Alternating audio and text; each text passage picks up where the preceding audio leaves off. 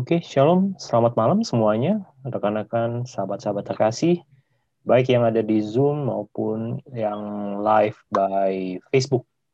Saya menyapa, selamat malam semuanya, dan kembali kita bertemu kembali di udara ya, di online untuk ibadah Miracle Is Free.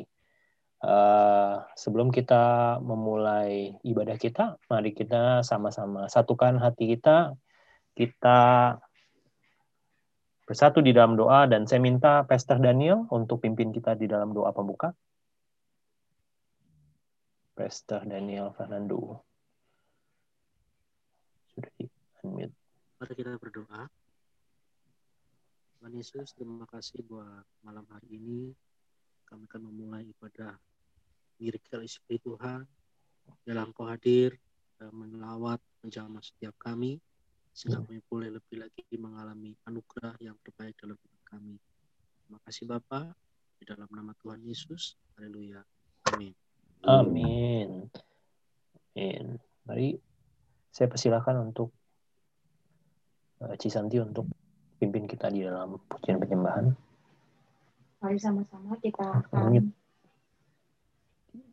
mendengarkan pujian berikut ini, kita sama-sama menyembah Tuhan.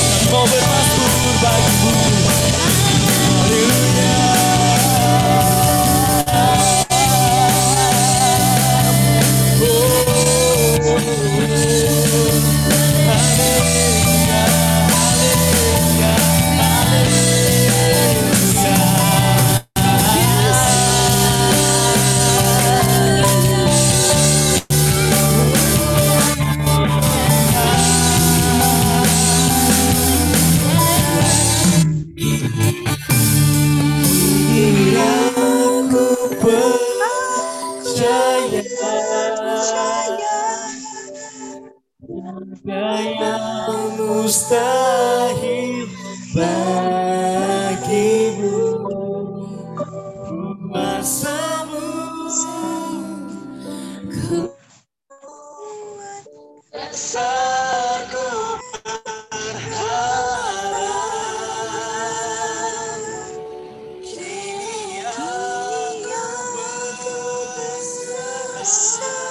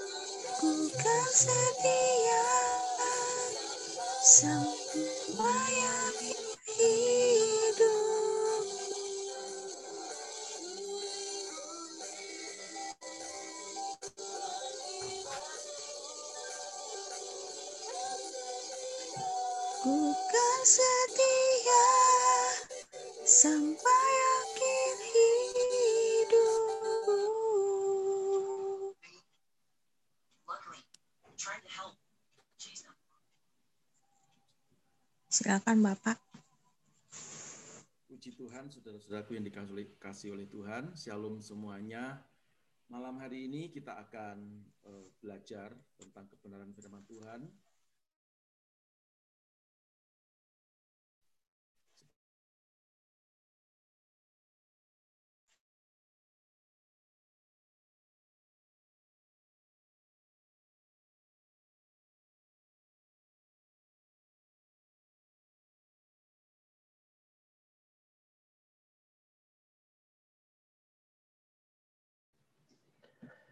Maaf ya semuanya, ini terputus. Itu saudara-saudara, malam hari ini kita akan belajar bersama-sama. Ya karena kalau kita tidak belajar, kita tidak mengerti ya. Apakah hal seperti itu adalah benar atau tidak ya? Kita akan mempelajari dengan detail saudara, supaya apa? Supaya kita tidak tersesat ya. Kalau kita tidak mau belajar ya, kita tidak mengerti. Tetapi kalau dengan kita mau belajar, saya percaya ya, belajar itu baik dan Alkitab berkata orang yang mau belajar itu ya pasti dituntun oleh Tuhan ya. Yang penting ada satu kerendahan hati, ya ada kemauan untuk kita bersama-sama rendah hati dan menyelamatkan banyak orang ya. Di samping kita juga diselamatkan. Itu sebabnya sebelum kita masuk dalam pembahasan ini, saya minta dengan hormat Ibu Pendeta Ripka Hartini berdoa untuk firman Tuhan. Saya persilahkan Ibu berdoa. Di-unmute dulu Bu ya. Tolong di-unmute.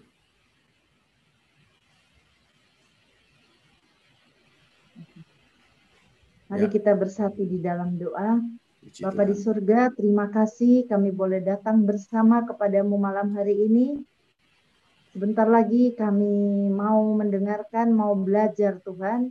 Apa yang menjadi isi hatimu menghadapi hari-hari pandemi ini ya Tuhan. Kami sebagai warga negara Indonesia, kami percaya tidak ada pemerintahan yang bukan berasal dari Tuhan. Apa yang sudah Engkau tetapkan, biarlah ini ya Tuhan menjadi pengertian buat kami yang akan dibahas oleh hamba-Mu, Pak Pendeta Paulus.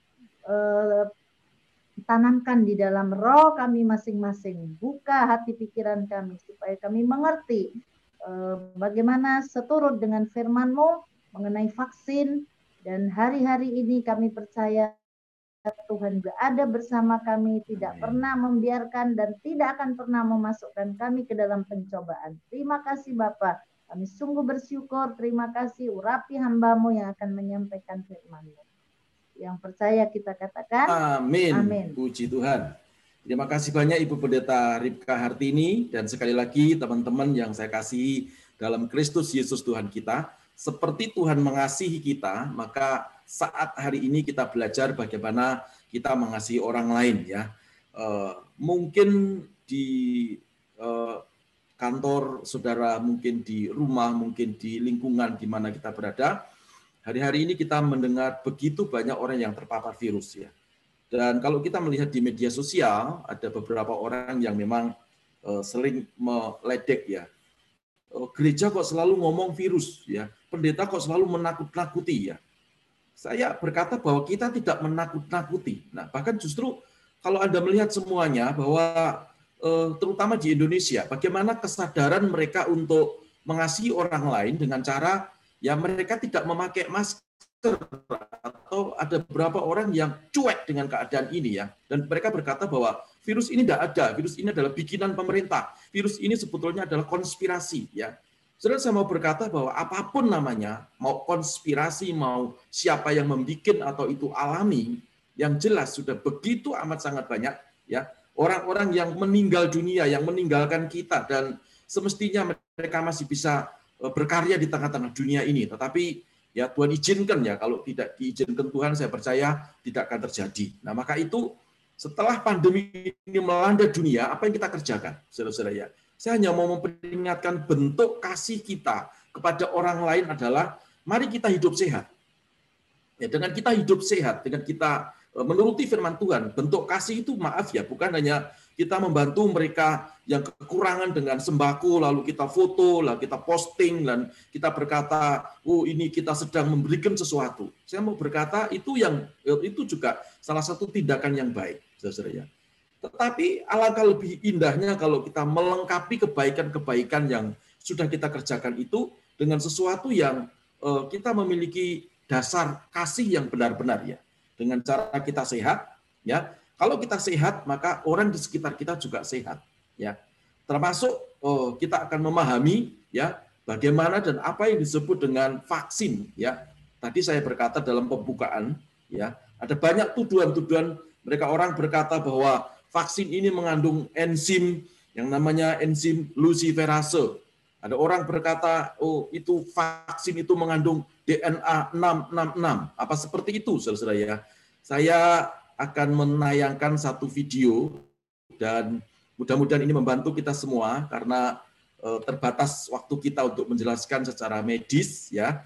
Maka biarlah orang medis saja yang menjelaskan secara detail. Ya, sekali lagi, mudah-mudahan ini menjadi satu pengertian, dan setelah Dr. Tony, ya, menjelaskan kepada kita semuanya, maka nanti kita akan membahas dari sisi Alkitabnya. Mari kita akan mendengarkan bersama-sama berikut ini. Di luar Cina yang mengeluarkan izin darurat penggunaan vaksin COVID-19 produksi Sinovac. Apakah vaksin ini aman dan manjur untuk melindungi kita dari COVID-19 infection? Apakah efek samping dari vaksin ini? Ini adalah info-info penting yang kalian semua perlu tahu untuk dipertimbangkan sebelum kalian memutuskan untuk mendapatkan vaksin. Aku akan jawab semua pertanyaan ini langsung dari sumbernya. Hi, welcome to my channel Dr. Tony Setiobudi, Mount Elizabeth Hospital. Kalau Anda baru mengunjungi channel ini, jangan lupa subscribe. Aku akan terus membagikan info-info tentang kesehatan yang akurat, up to date, dan bisa dipercaya. Info yang akan aku bagikan di sini berdasarkan dari uji klinis yang sudah diterbitkan di scientific journal. Ini lebih akurat dan bisa dipercaya dibanding dengan berita-berita yang kita dapatkan dari media. Berita dari media ini juga akurat, tetapi kadang-kadang tidak lengkap dan membuat kita berangan-angan. Dan seringkali diartikan negatif dan dibagikan atau disebarkan di sosial media yang akhirnya membuat semua orang panik, semua orang khawatir, gelisah. Sebelum aku jelaskan tentang hasil penelitian vaksin Sinovac ini, aku ingin jelaskan tentang vaksin Sinovac. Vaksin ini adalah tergolong inactivated virus vaccine, yang artinya yang diberikan adalah virus beneran yang sudah dibuat setengah mati dan tidak bisa lagi menyebabkan infeksi. Vaksin lain yang menggunakan virus beneran yang sudah setengah mati adalah vaksin hepatitis A, vaksin flu, dan vaksin polio. Nah, ini beda dengan vaksin seperti Pfizer-BioNTech atau Moderna yang menggunakan mRNA teknologi.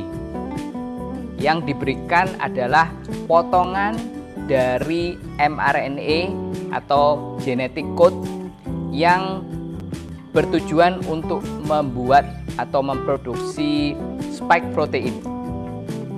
Nah, tubuh kita meresponi dengan memproduksi antibodi untuk mengunci spike protein ini sehingga virus tidak lagi bisa masuk ke dalam sel tubuh kita dan menyebabkan infeksi.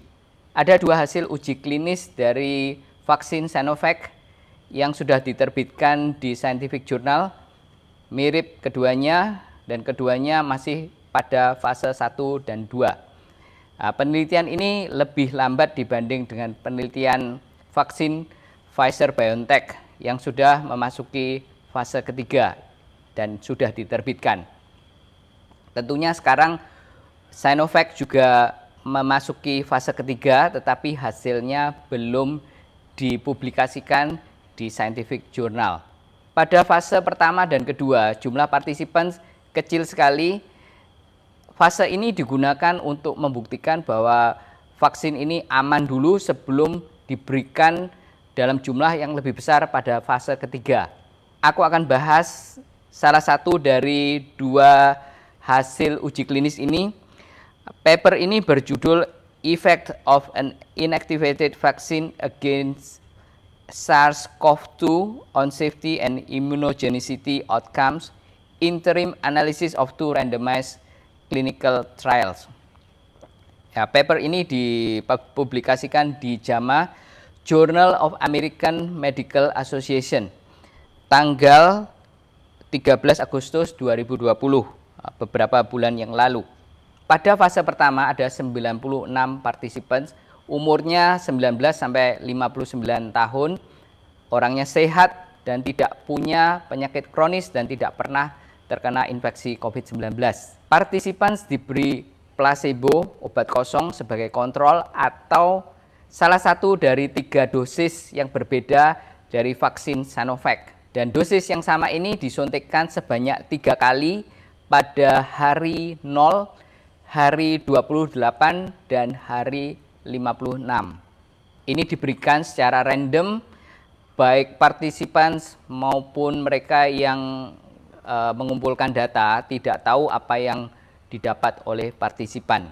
Pada fase kedua ada 224 partisipan, umurnya sama 19 sampai 59, sehat, tidak ada penyakit kronis, dan tidak pernah terkena infeksi COVID-19 sebelumnya. Partisipan diberikan placebo, obat kosong sebagai kontrol, atau vaksin 5 mikrogram per dosis yang diberikan secara random, dan ini diberikan sebanyak 2 kali, jaraknya 14 hari atau 21 hari. Efek samping selama 7 hari setelah injeksi dimonitor. Keluhan yang paling banyak dikeluhkan adalah rasa nyeri di tempat injeksi, sebanyak 2,4 sampai 25%. Keluhan lain seperti rasa gatal, kulit merah, dan bengkak di tempat injeksi dikeluhkan sebanyak 1,2 sampai 4,2% dari partisipan. Terus keluhan sistemik seperti batuk, diare, rasa lelah, demam, pusing, muntah, mual, dan gatal. Ini dikeluhkan kurang dari 4,2% dari partisipan. Kalau dilihat dari efek samping, Sinovac vaksin ini sangat aman dan efek sampingnya rendah bahkan jauh lebih rendah dibanding dengan efek samping dari vaksin Pfizer-BioNTech. Efikasi dari vaksin Sinovac ini belum disebutkan dalam penelitian ini. Kalau kita dengar di berita seperti efikasi 50,4% di Brasil, 65% di Indonesia, dan 78% di Cina, ini adalah efikasi yang sudah disebutkan oleh media tetapi belum dipublikasikan dalam scientific journal.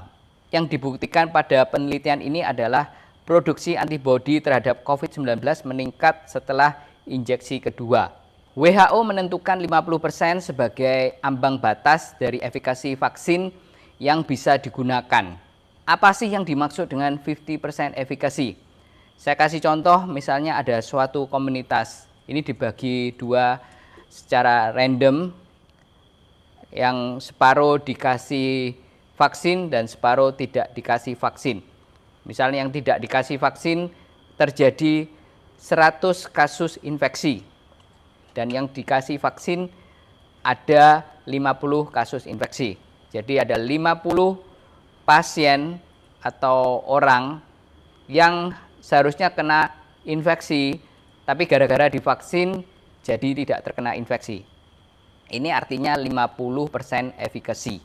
Pfizer-BioNTech COVID-19 vaksin mempunyai efikasi sebesar 95%.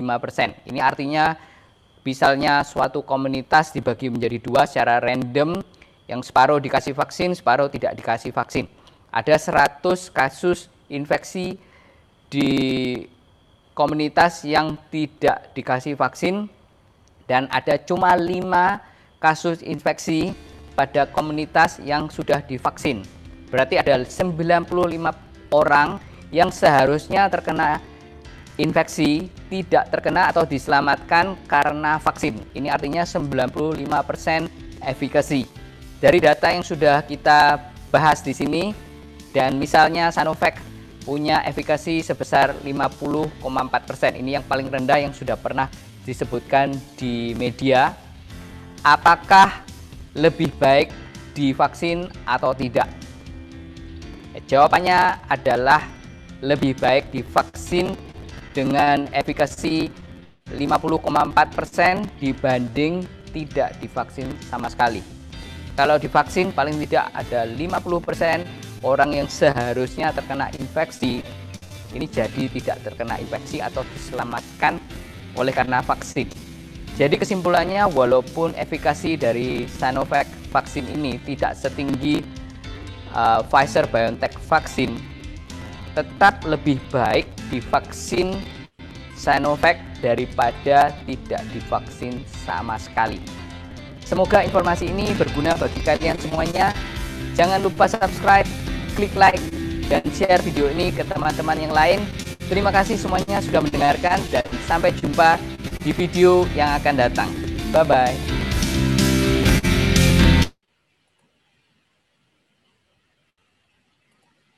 Mantap, ya, kita berikan tepuk tangan untuk kita semuanya, puji Tuhan. Ya, jadi itu tadi adalah penjelasan seorang dokter, ya, dokter belajar, ya, jadi bukan mok-mok cung, ya. Mok-mok cung itu ya, oh ini kira-kira sakitnya ini, bukan ya. Tetapi dia belajar dan dia sudah mempresentasikan pengetahuannya kepada kita semua. Ya, saya berharap semoga, kalau firman Tuhan tidak boleh semoga, tetapi kalau pengetahuan Anda bisa reject ya. Tetapi saya berharap semuanya kita mengerti bahwa ini yang kita hadapi hari-hari ini ya. Dan itu yang kita sebagai orang percaya, apa yang kita kerjakan ya. Bentuk kasihmu kepada sesama bagaimana ya.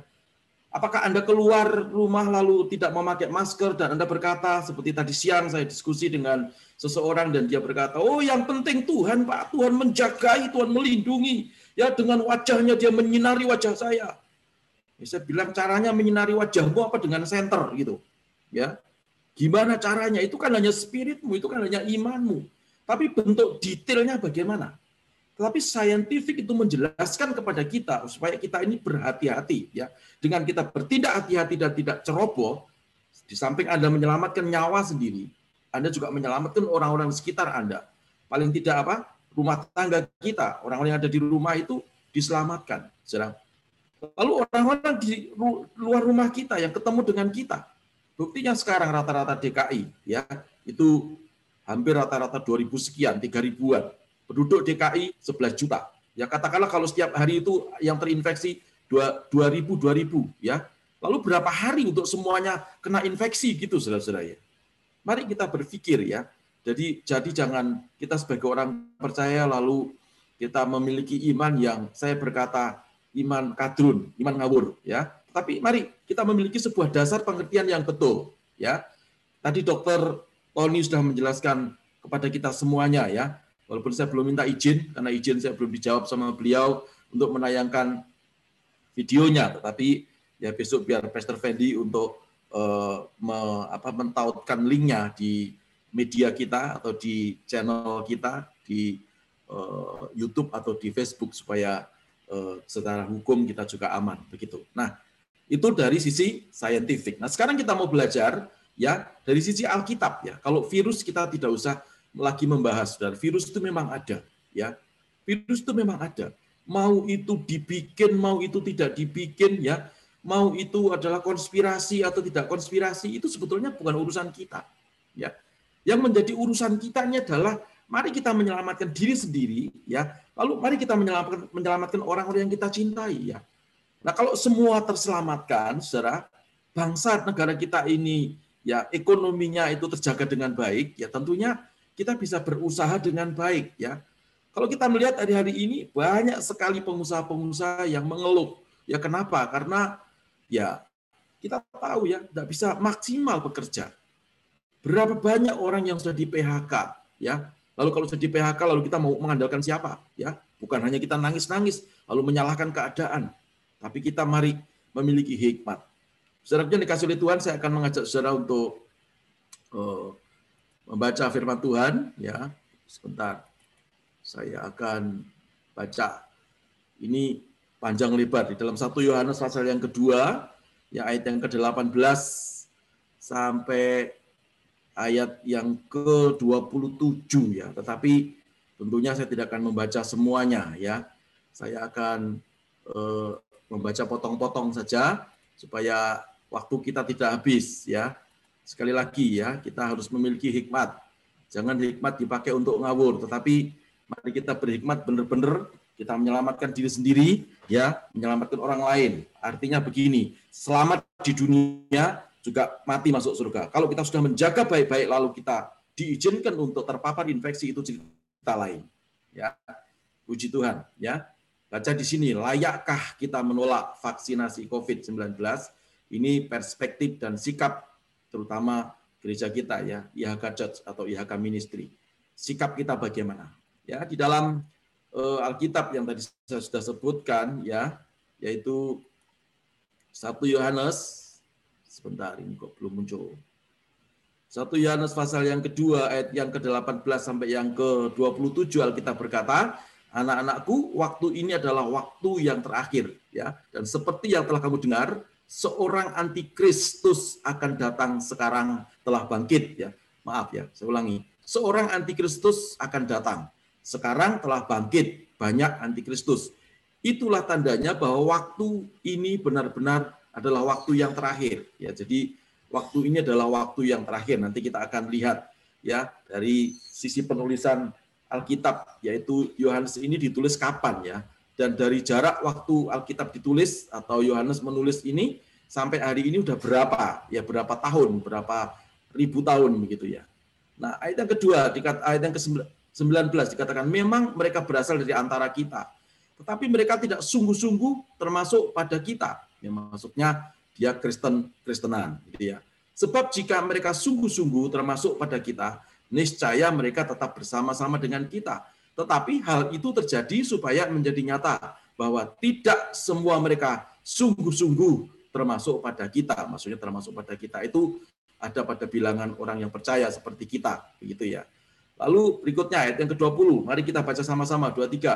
Tetapi kamu telah beroleh pengurapan dari yang kudus. Ya ingat, kita semua sudah menerima pengurapan yang kudus dari Tuhan kita Yesus Kristus. Dan dengan demikian kamu semua mengetahuinya. Jangan hanya kita tahu lalu tidak memahami. 21, aku menulis kepadamu bukan karena kamu tidak mengetahui kebenaran, tetapi justru karena kamu mengetahuinya, dan karena kamu juga mengetahui bahwa tidak ada dusta yang berasal dari kebenaran. 22, siapakah pendusta itu? Bukankah dia yang menyangkal bahwa Yesus adalah Kristus, dan dia itu adalah antikris, yaitu dia yang menyangkal Bapa, ya, maaf. Dan dia yang menyangkal baik Bapa maupun Anak, ya. Saya mungkin sampai di sini dulu, ya. Nanti saudara bisa melihat ayat ini di rumahnya masing-masing, ya. Sekarang saya akan menutup, ya.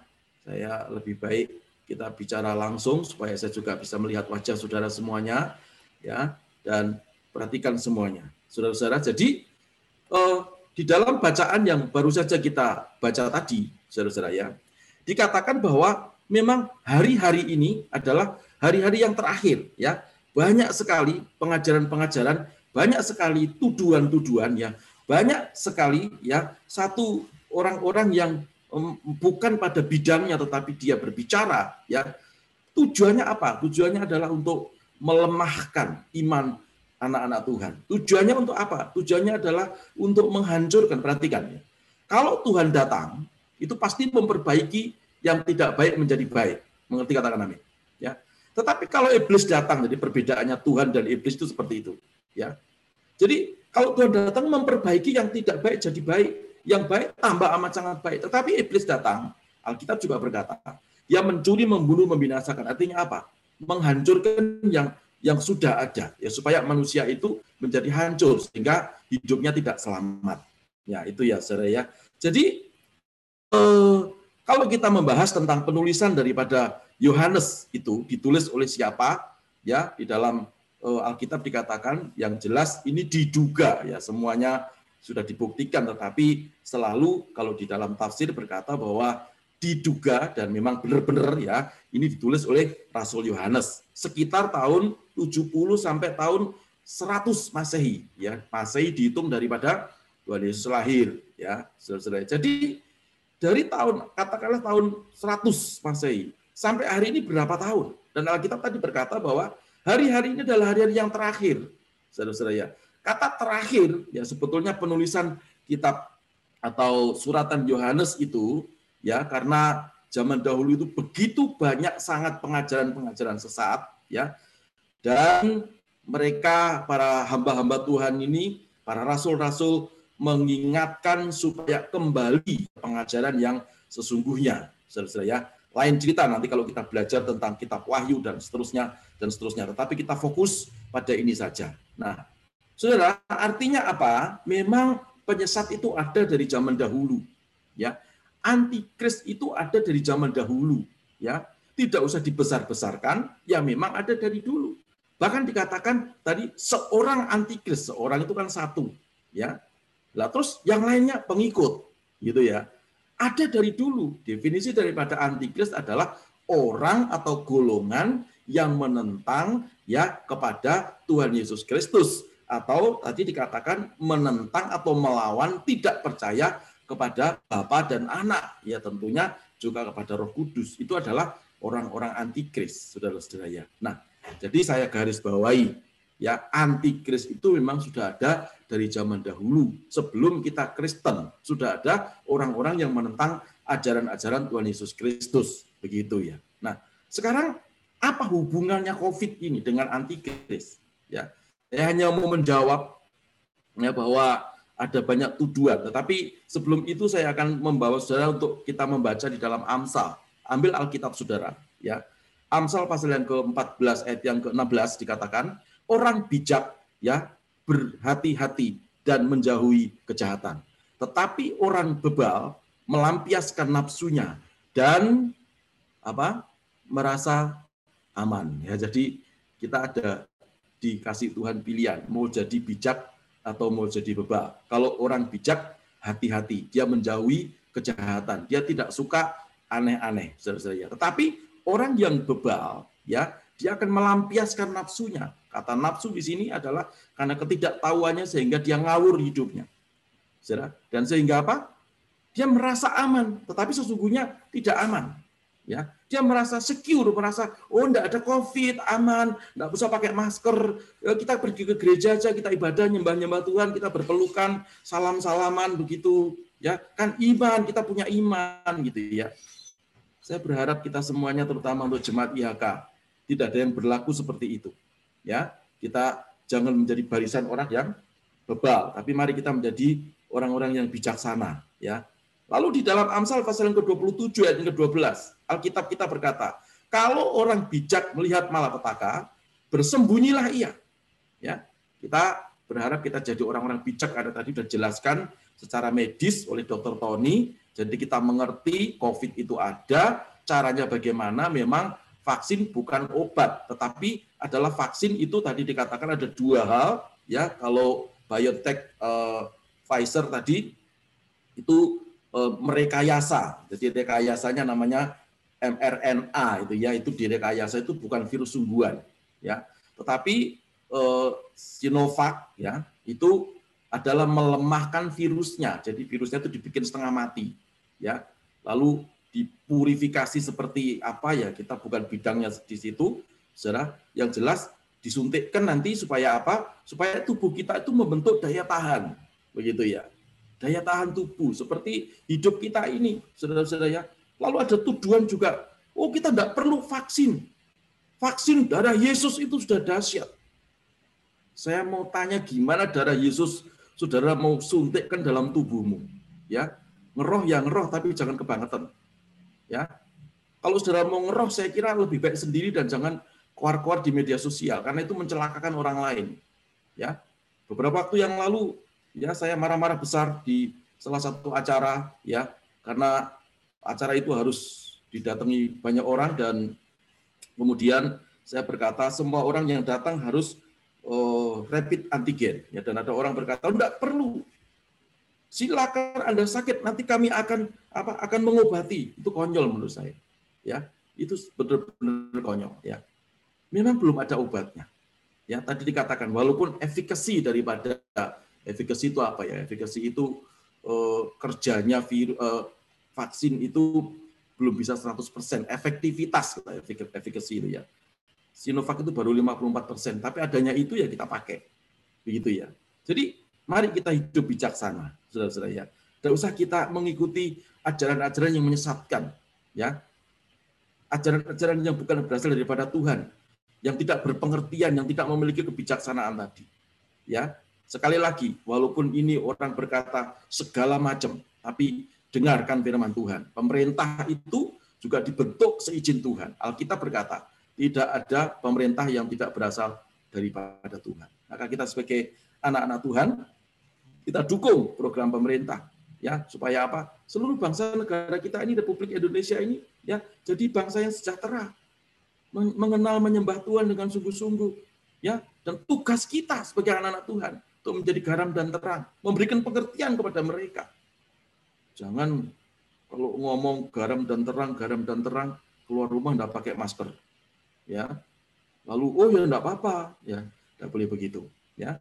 Lalu gimana tujuan berikutnya? Ya, ada yang berkata bahwa vaksin ini mengandung apa? Enzim luciferase. Ya, ada banyak enzim. Ya, saya catat, saya tadi buka-buka catatan saya. Enzim dalam tubuh kita itu macam-macam.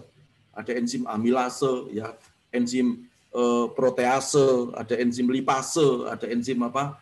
Maltase, ada enzim apa? Macam-macam, laktose, sukrose, ya. Apa sih sebetulnya yang disebut dengan Lucifer, ya? Kalau saudara membaca di dalam Alkitab, ya, kata Lucifer itu sebetulnya awalnya tidak dikenal di dalam terjemahan bahasa Indonesia, ya.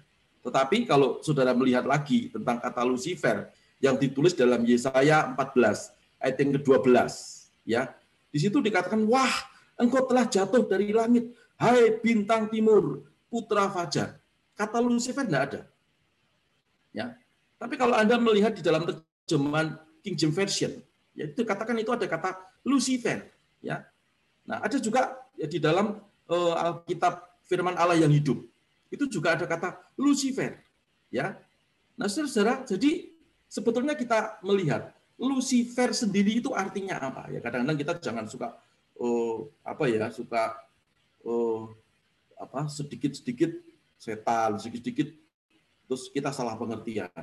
Karena kata Lucifer sendiri itu artinya sebetulnya terang. Ya.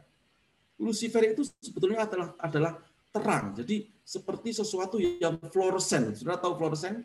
Ya, kalau Anda pergi dengan mobil begitu, lalu mobil di depannya saudara itu ada seperti seperti lampu atau stiker yang hologram begitu, lalu kena lampunya mobil saudara, maka hologramnya itu akan memancarkan sinar, ya. Nah, seperti itu. Atau kalau saudara pernah dulu hidup di kampung seperti saya, itu ada namanya kunang-kunang. Ya, kunang-kunang itu dia akan bersinar di dalam kegelapan. Kenapa? Karena dari tubuhnya itu ya dia akan mengubah ya suatu zat, suatu enzim, sehingga zat dan enzim ini ya bersenyawa dengan udara ya dan membentuk sebuah sinar. Kata Lucifer sendiri itu artinya sebetulnya adalah sinar, ya. Makanya orang-orang medis, orang-orang yang saintifik yang belajar di laboratorium, ya, dia mempelajari tentang namanya, memang benar ada namanya enzim luciferase. Tetapi pengertiannya bukan, ini enzim yang dimasukkan di dalam dalam vaksin COVID-19 kita harus menolak karena ada kata Lucifer. Ya, menurut saya terlalu dini kita menerjemahkan hal seperti itu, ya. Nah, enzim Lucifer itu sebetulnya perdefinisi adalah suatu enzim heteropolimer, ya. Hetero itu banyak, poli itu banyak juga. Jadi heteropolimer yang mengkatalis perubahan energi kimia menjadi energi cahaya seperti kunang-kunang itu loh. Ya. Jadi kenapa bisa seperti itu ya? Dia bereaksi dengan O2 dengan udara.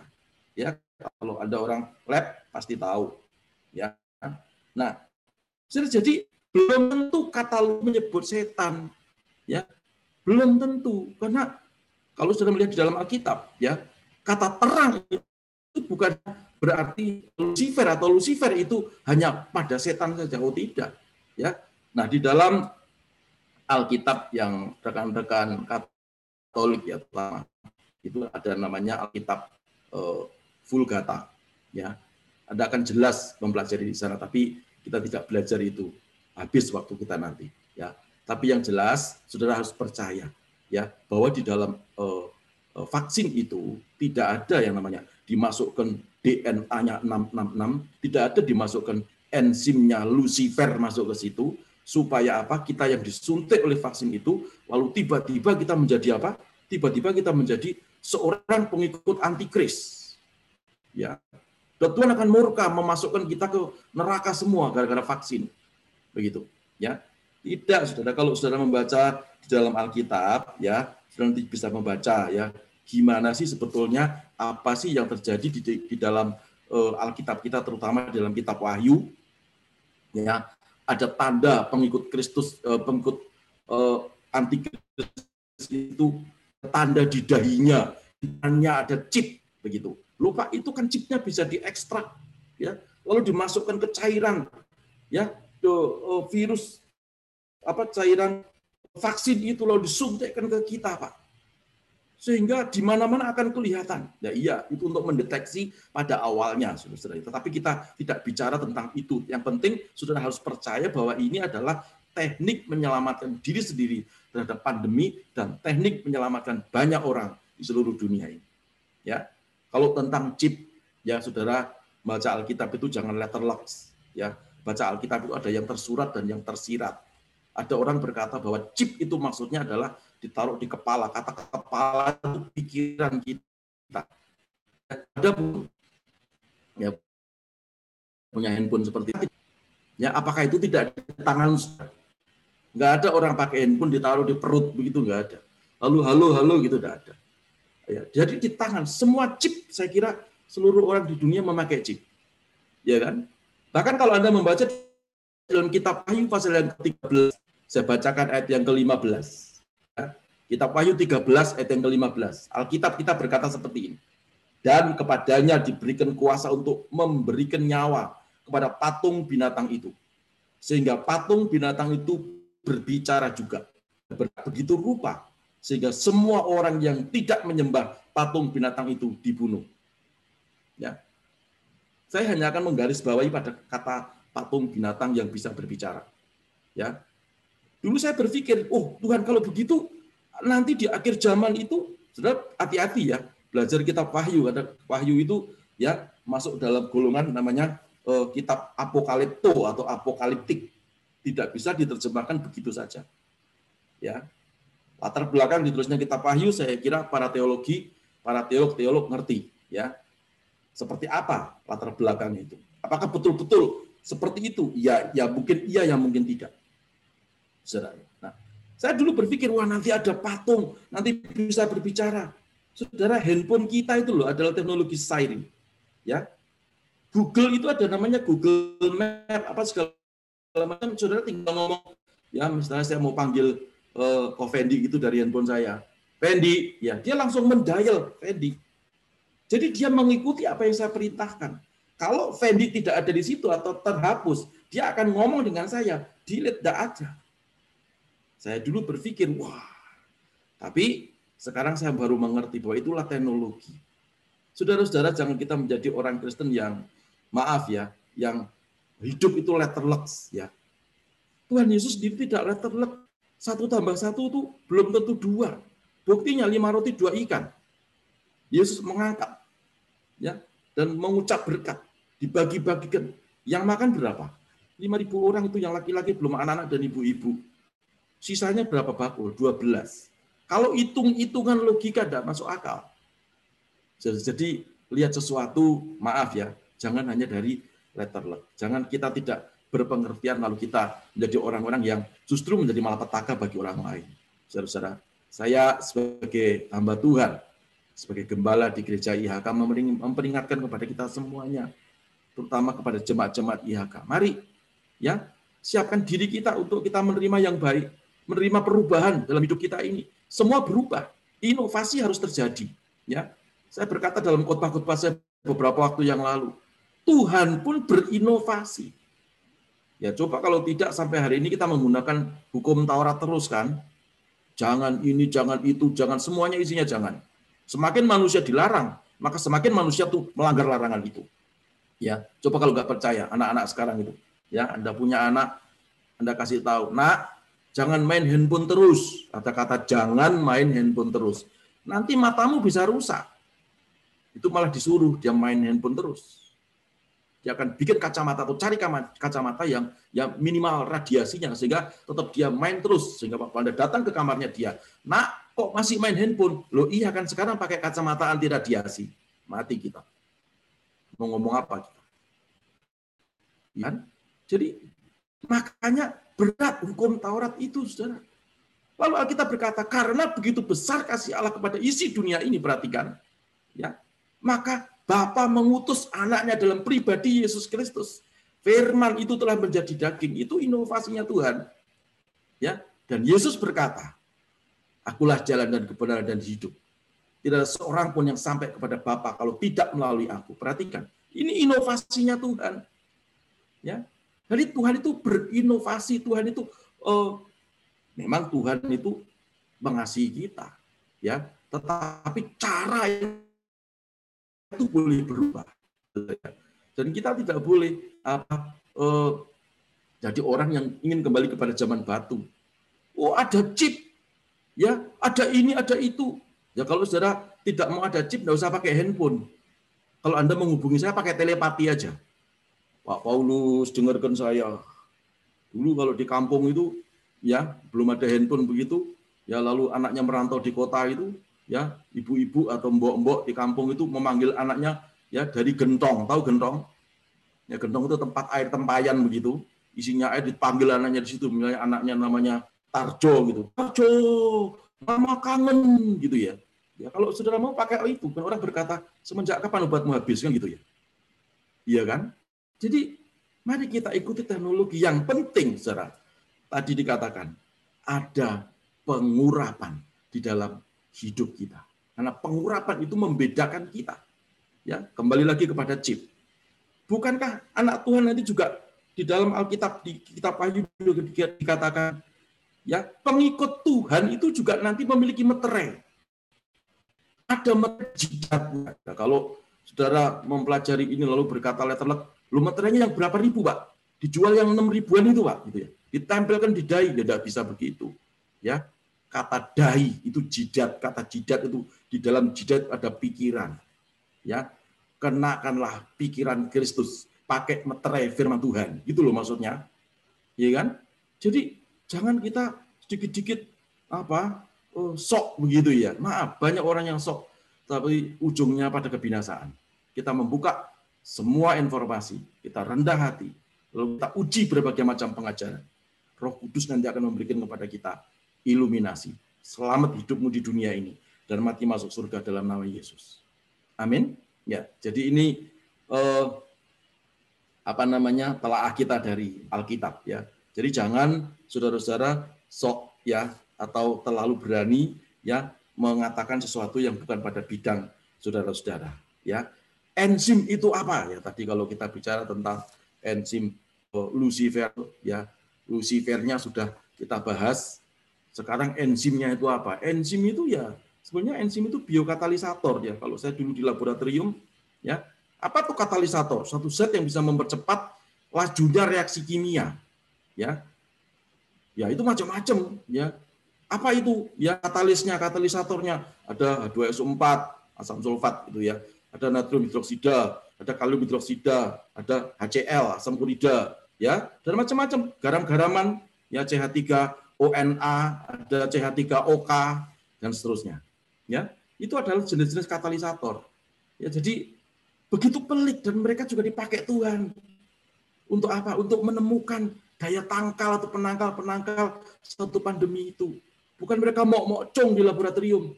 Ya, bukan mereka, kira-kira ini seperti kita, para orang Kristen sukanya mengira-ngira. Tuhan bicara dengan kita. Waktu saya di kamar mandi tadi, Tuhan ngomong. Nah, ngomongnya piye? Wong ngomong kok selalu di kamar mandi. Ya kan? Sekali-sekali pas Tuhan mau ngomong itu, pada waktu kita berdoa, menyembah, itu lalu Tuhan bicara di dalam hati. Diteguhkan dengan firman, itu kan lebih intelek. Ya kan? Waktu saya masuk ke mobil, lalu Tuhan ngomong. Oke lah, saksinya siapa?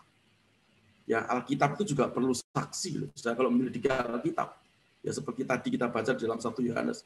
Saksinya siapa? Itu para teolog, itu semuanya mempelajari itu. Ya, jadi bukan hanya mok-mokcung. Perhatikan, hari-hari ini adalah hari-hari yang jahat. Gimana kalau kita tidak memiliki pengertian yang benar? Kita akan mudah diombang-ambingkan oleh angin pengajaran yang menyesatkan kita. Ya, harapan saya dengan 2 pengertian ya tadi dari medis secara saintifik dan telaah singkat dari Alkitab ini, saya berharap kita memiliki iman yang kuat, tegak tercacah di tengah-tengah dunia ini.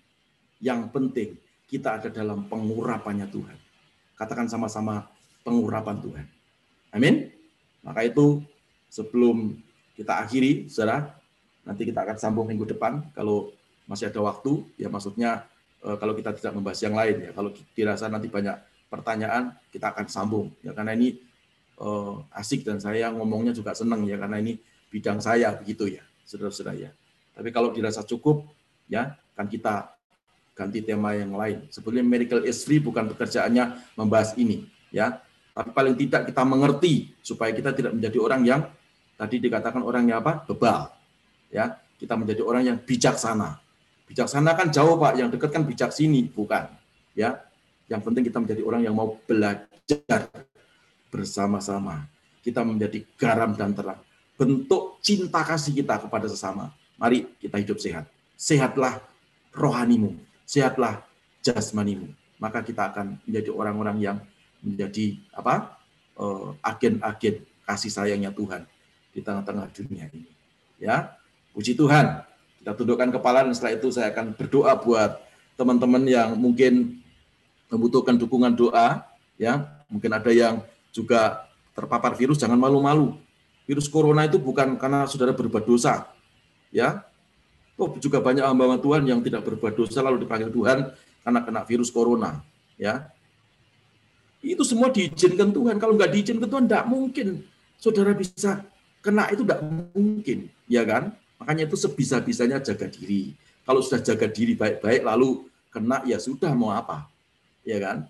Ya, itu yang bisa saya sampaikan. Mari kita tundukkan kepala, kita berdoa bersama-sama. Bapa dalam surga, kami mengucap syukur, hamba-Mu sudah selesai menyampaikan dari sisi Alkitab tentang apa yang terjadi, yaitu penolakan-penolakan banyak sekali tentang vaksin COVID-19.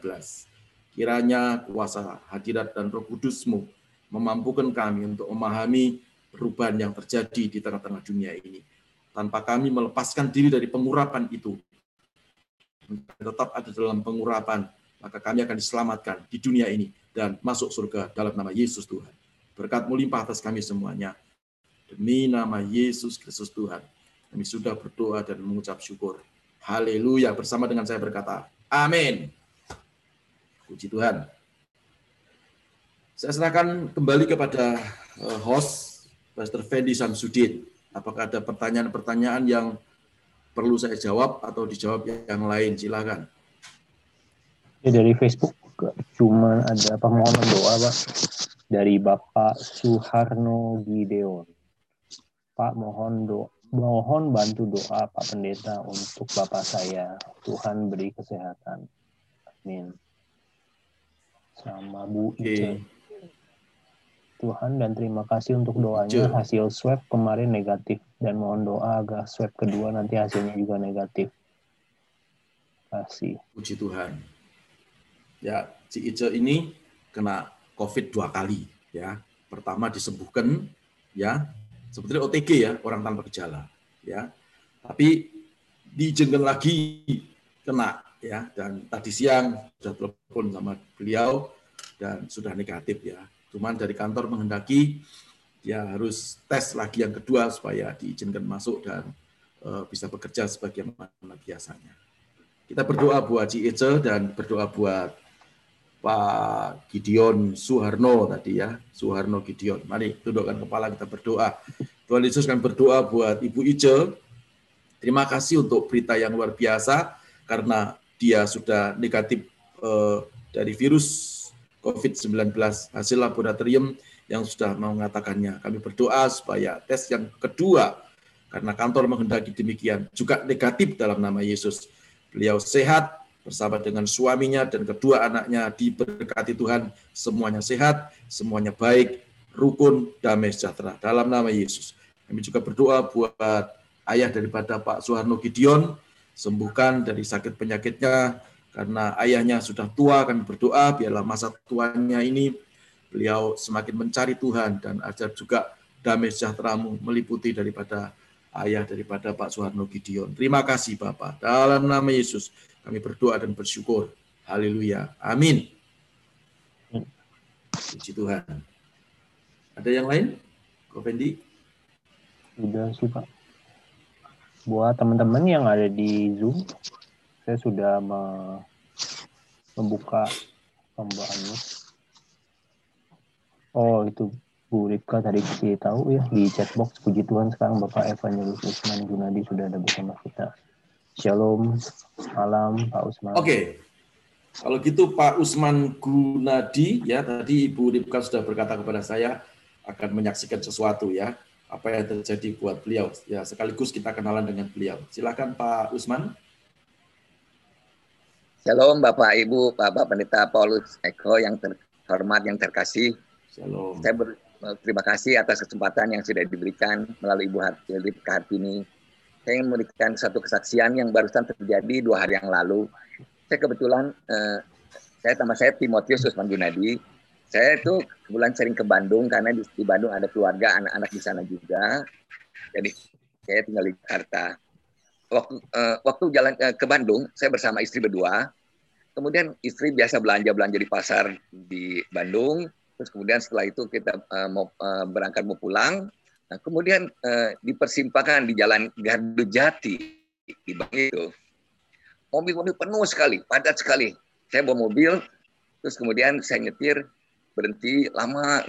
Terus kemudian mulai sepi, orang bilang klakson-klakson, jalan-jalan. Oke, saya jalan, entah bagaimana, seharusnya jalan seperti biasa. kok mobilnya kok sepertinya macet gitu. Jadi saya tekan gini, ternyata masuk ke R. R itu artinya return kan. Jadi mundur. Begitu saya gas, mobilnya mundur, menabrak mobil yang di belakang. Suger gitu kan. Terus kemudian orang pada ribut. Aduh, saya stres juga. Saya bilang istri saya, "Mam, bagaimana ini, Mam?" Terus kemudian dipegang lagi. Terus kemudian didorong. Nah, bagaimana karena stres saya terdorong lagi, mobilnya nabrak ke belakang lagi. Suger 2 kali, Pak. Sampai begitu stres, sampai akhirnya orangnya turun, ibu-ibu turun. Bagaimana saya bilang, oke, Bu, tenang, Bu. Saya tidak akan melarikan diri. Mari kita ke pinggir, oke. Jadi saya turun. Pelan-pelan saya belokkan, tapi sambil belok jalan, terpikir di kepala saya, aduh, saya harus ada pengganti mungkin 2 juta, mungkin 3 juta ya. Aduh, bagaimana nih ya. Kemudian tanpa sadar saya berjerit, Tuhan, tolong, gitu kan. Saya minta pertolongan Tuhan ya. Terus kemudian akhirnya saya berhenti turun, saya ketemu si sopirnya, saya tanyakan, Pak Sopir, bagaimana keadaan mobilnya? Sopir tuh mencari-cari mana yang tadi saya tabrak 2 kali itu ya. Tapi inilah mujizat Tuhan terjadi. Mobil itu mulus, tidak ada kentop, tidak ada cacat, Pak. Ya, jadi terus kemudian akhirnya saya puji Tuhan. Saya bicara, si ibunya udah telepon suaminya, Pak, mobil kita ditabrak sama orang, minta ganti katanya. Begitu. Terus kemudian saya datang ibunya, saya minta KTP katanya gitu. Saya bilang saya orang dari Jakarta, Bu. Oke. Terus kemudian saya bilang, Bu, tolong dilihat mobilnya aja. Mana saya bilang nggak apa-apa kan? Mana mungkin nggak apa-apa? Panggil supirnya. Supirnya panggil. Mana yang rusak tadi? Supirnya lihat-lihat dengan perlahan berkata, nggak ada yang rusak, Bu. Hah? Jadi izinlah si ibunya kaget, saya sendiri surprise gitu ya. Ternyata doa yang singkat dalam keadaan kepepet gitu, Tuhan dengar. Dan itu mobil yang 2 kali saya tabrak ke belakang dengan begitu keras. Tidak ada cacat, Bu. Sehingga akhirnya saya dilepaskan dari biaya untuk penggantian. Ya, jadi mungkin itu cerita singkat saja. Tapi disitulah saya lihat dalam keadaan kepepet. Ketika kita minta tolong sama Tuhan, Tuhan mendengar dan Tuhan melakukannya. Puji Tuhan lah. Itu mungkin singkat aja yang saya dapat saksikan bahwa satu kejadian yang begitu cepat, singkat, begitu menjatuhkan hati, tapi kemudian ketika kita minta tolong Tuhan, Tuhan dengar dan saya diselamatkan seperti itu. Dan saya bebas bisa pulang ke Bandung tanpa keluar apa-apa sedikit pun juga. Puji Tuhan. Itu aja Pak Paulus, Pak Ibu Hartini, terima kasih atas kesempatan yang diberikan. Tuhan Yesus memberkati. Puji Amin. Tuhan. Kita berikan aplaus ya buat Pak Timotius Usman Gunadi. Haleluya. Doa yang kepepet judulnya ya. Itu bagus sekali ya. Besok bisa masuk ya. Di media sosial. Judulnya doa yang kepepet.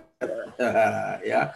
Memang Tuhan itu dahsyat ya. Tapi jangan ulangi lagi ya, Pak. Nabrak lagi ya. Ya. Puji Tuhan. Terima kasih Pak Timotius Usman Gunadi. Tuhan Yesus memberkati Bapak bersama dengan keluarga. Amen. Ya, Ibu Ripka juga terima kasih ya, luar biasa. Saya kembalikan lagi kepada Ko Fendi, silakan. Iya. Saya tadi baru dapat update Pak dari Facebook ini dari Pak Deddy ya. Pak Gembala tolong dukung doa untuk paman saya namanya Chun Saki sedang dirawat di rumah sakit, sakit perut katanya. Terima kasih. Oh, pamannya Pak Deddy.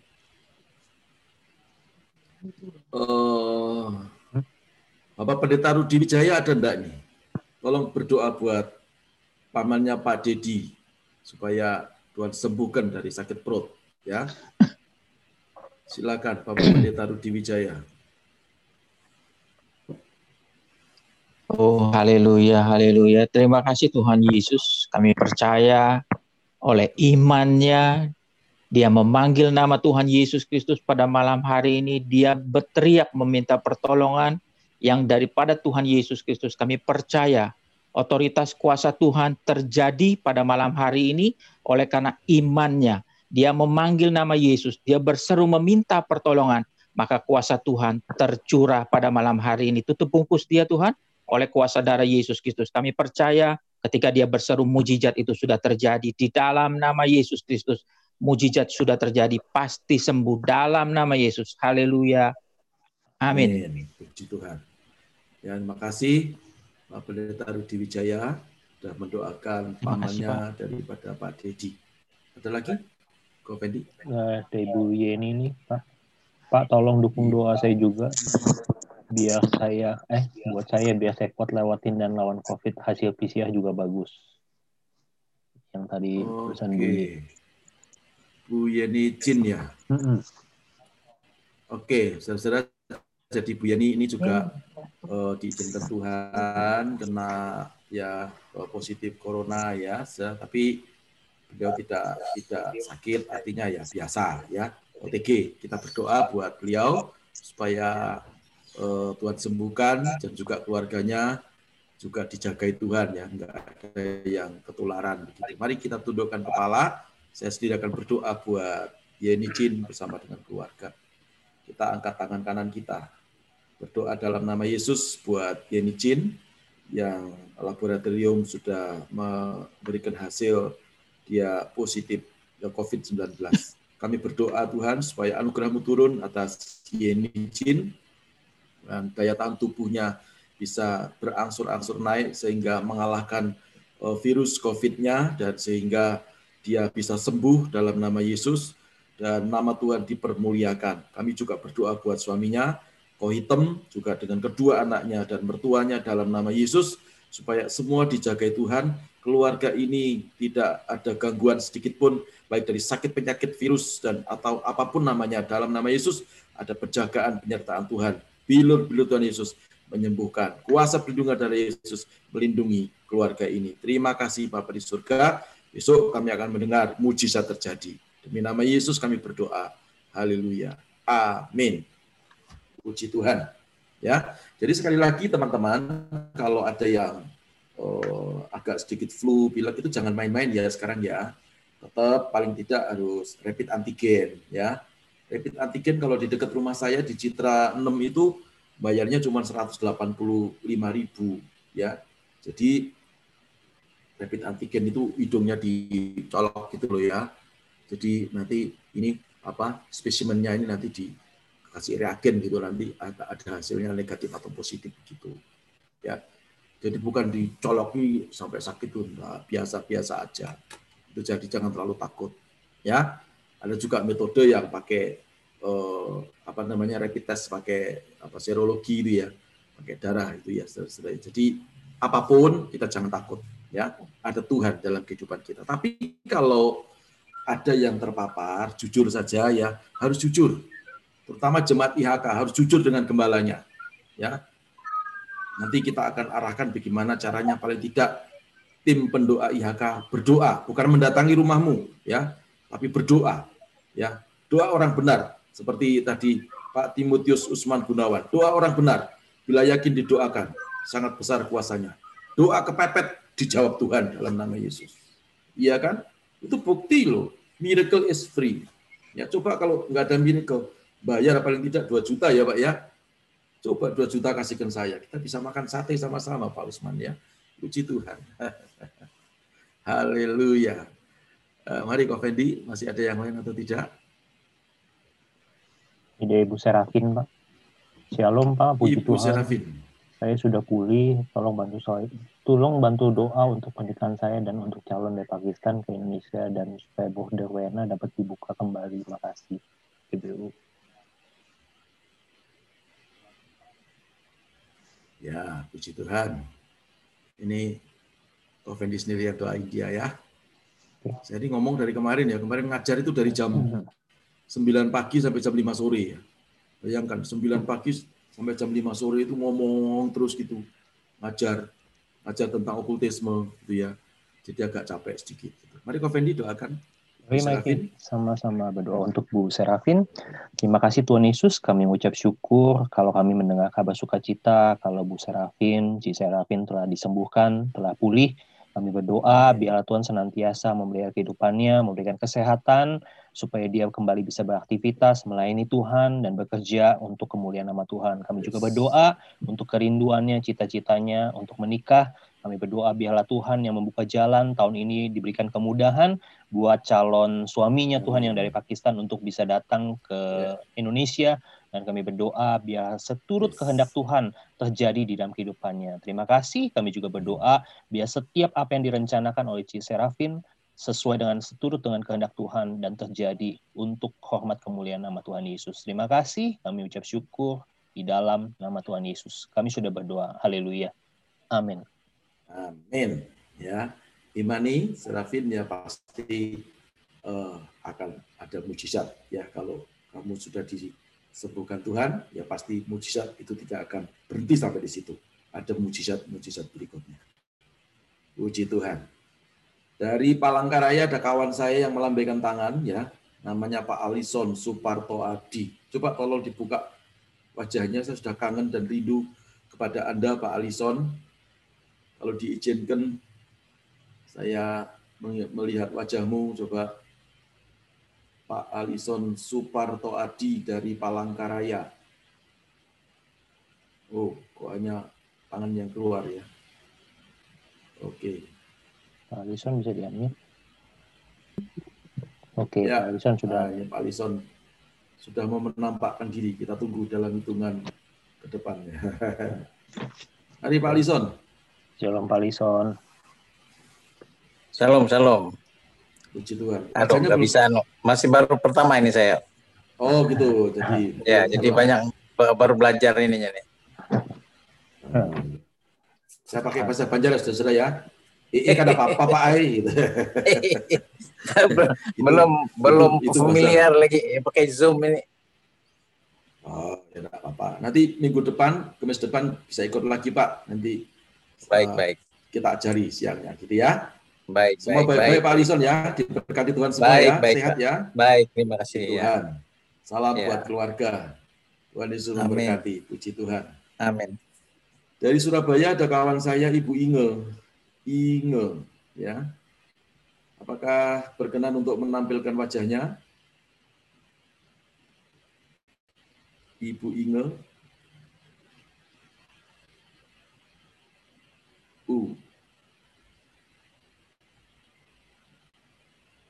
Tidak ada respon. Oke, Banjarmasin, lingling, bagaimana? Sudah kering? Tidak ada banjir lagi?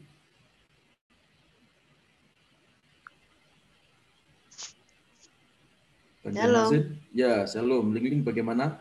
Sudah kering lagi? Kalau malam masih ada airnya naik pasang. Oh, kalau malam pasang, kalau malam pagi. Pasang airnya mulai jam 7 itu pasang sampai tengah malam. Oke, ya, tapi sudah bisa melakukan aktivitas ya. Masih bisa dijalani. Oke, puji Tuhan. Ya, jaga kesehatan dan tetap berdoa, berjaga-jaga. Ya, puji Tuhan. Ya. Pak Vila dari Bogor, apakah ada bersama kita? Shalom. Shalom, puji Tuhan. Gimana kabarnya Bogor? Ya, luar biasa ya. Aman. Puji Tuhan. Sehat. Semua baik, sehat? Oke, puji Tuhan. Salam buat keluarga, salam juga buat jemaat IHK yang ada di Bogor ya, Pak Vila. Bapak Pendeta Muda Vila Alase. Puji Tuhan. Suaranya kurang jelas karena jaringannya putus-putus enggak. Oh gitu. Oh iya, enggak apa-apa. Yang penting iman kita tidak putus-putus ya Pak Vila ya. Puji Tuhan. Imannya tetap nyambung. Saya kira itu dulu yang mungkin ya. Atau Pak Fendi ada yang mau disampaikan? Enggak ada Pak. Sudah Pak. Oke ya, teman-teman karena sudah cukup dan kita sudah melihat paparan-paparan, bukan paparan virus ya, paparan pengertian tentang vaksin ya dari sisi medis dan telah ada di sisi Alkitab. Ya, saya berharap dengan kita memiliki sebuah pengertian yang benar, kita bisa bertindak bijaksana. Ya, kita juga bisa menolong yang lain. Ya, nah saudara hidup sehat. Ya, jangan semua pakai bahan-bahan kimia atau obat-obat kimia. Saudara bisa menjaga diri dengan obat-obat herbal. Ya, saya itu kemarin sedang order kapsul daun kelor ya 500 ya. Nanti kalau bagus nanti saya akan bagikan gitu ya. Jadi saya mau bagiin sama jemaat-jemaat ya karena daun kelor itu bagus banget. Dan juga 500 biji daun apa yang pahitnya luar biasa itu sambiloto, ya. Sambiloto, ya. Jadi itu nanti akan saya trial dulu, saya akan minum, ya. Bagus, nanti saya akan bagikan semuanya. Kira-kira begitu. Nah, karena waktu sudah selesai, kita akhiri, ya, dan saya minta tadi Pastor Daniel sudah berdoa, Pastor Fendi sudah berdoa, Pastor Ripka Hartini sudah berdoa, Pastor Tarudi Wijaya sudah berdoa. Saya minta Pastor Vila Alase dari Bogor menutup dalam doa pada pertemuan kita malam hari ini. Saya persilakan Pastor Vila berdoa, tolong di-unmute.